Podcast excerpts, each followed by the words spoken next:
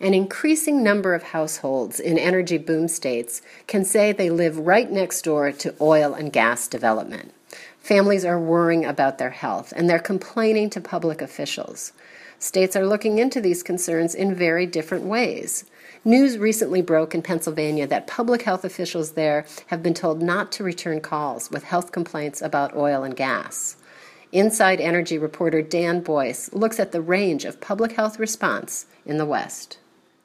Eric Ewing lives near Gilcrest in Weld County, Colorado, with his wife and two young kids, an area now surrounded by drilling activity. So I went outside and then I could start smelling this stuff and then it, you know, I could feel it. Some days when the wind is down, the air just gets kind of socked in. It made me nauseous. We experienced sore throats, dizziness.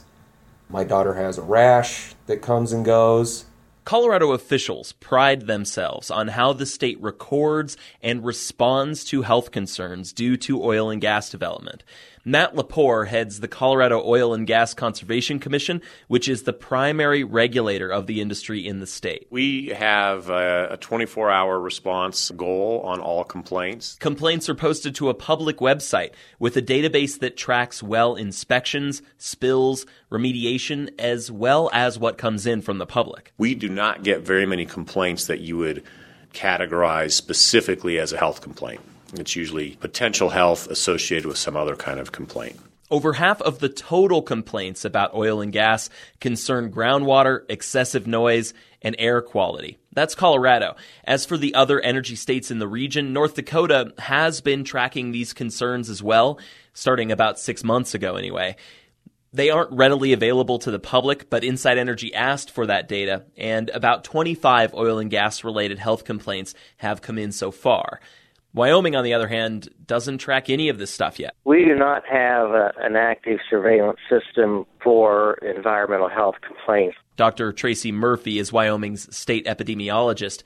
But even though Colorado is comprehensively tracking these complaints, it's very confusing for the average Joe. Our concerned dad, Eric Ewing, he says the issue is knowing where to complain.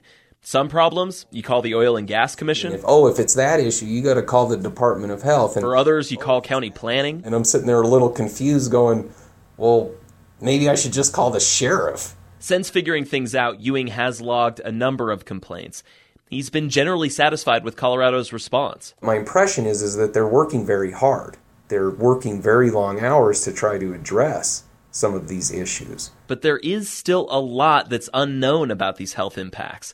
Lisa McKenzie is with the Colorado School of Public Health. I've been researching the health effects around oil and gas development in human populations for the past four years. She says the problems the Ewing family has are common headaches, skin rashes, nosebleeds. Some of her preliminary research may show a connection between exposure to oil and gas emissions and higher cancer risks for children, or a connection with higher rates of congenital heart defects.